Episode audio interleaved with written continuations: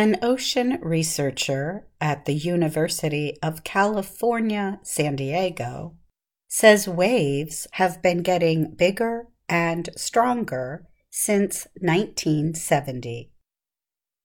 There are also more big wave events than ever before. A big wave is about four meters tall or more. Peter Bromirski at the university's Scripps Institution of Oceanography looked at seismic records going back to 1931 in his research. Seismic information is often used to measure the power of earthquakes. But Bromirski said large waves create enough energy to be measured by seismographs also. When large waves reach the shore, they bounce back and run into new waves. The crash sends energy through the ocean floor, where it can be measured by seismographs. Those measurements permitted Bromirski to judge the strength and size of waves over a period of 90 years. Bromirski said he stumbled upon the seismographic information. Before the discovery, he said, it was almost impossible to compare waves from the past with those from the present. It took a lot of work to put the data together. Much of the information was on paper, Bromirski and his team of student researchers had to put the information into a computer so they could examine the data. The slow process took years.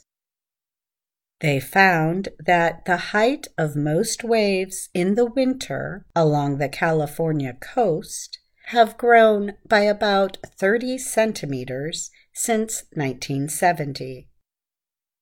Starting that year, waves of over 4 meters happened more often as well.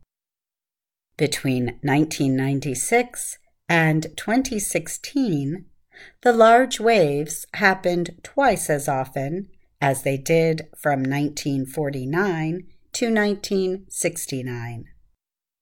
Bromirski and his team published their research recently in the Journal of Geophysical Research, Oceans.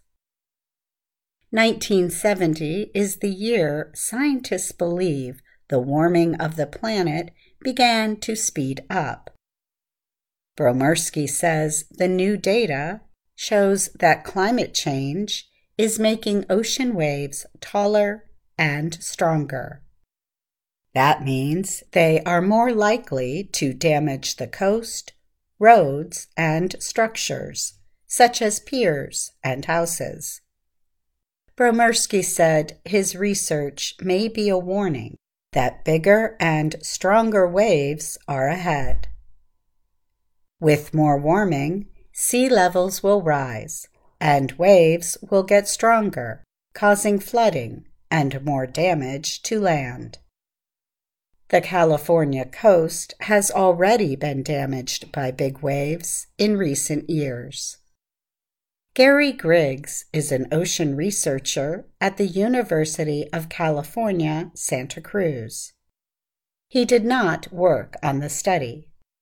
He said a 30 centimeter increase in wave height over 50 years is not that large. However, the findings of the study support what scientists already know. Waves are becoming stronger and causing more damage along coasts.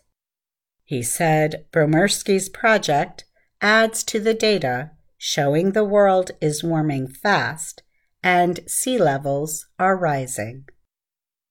The challenge, he said, is sort of how to really respond to that.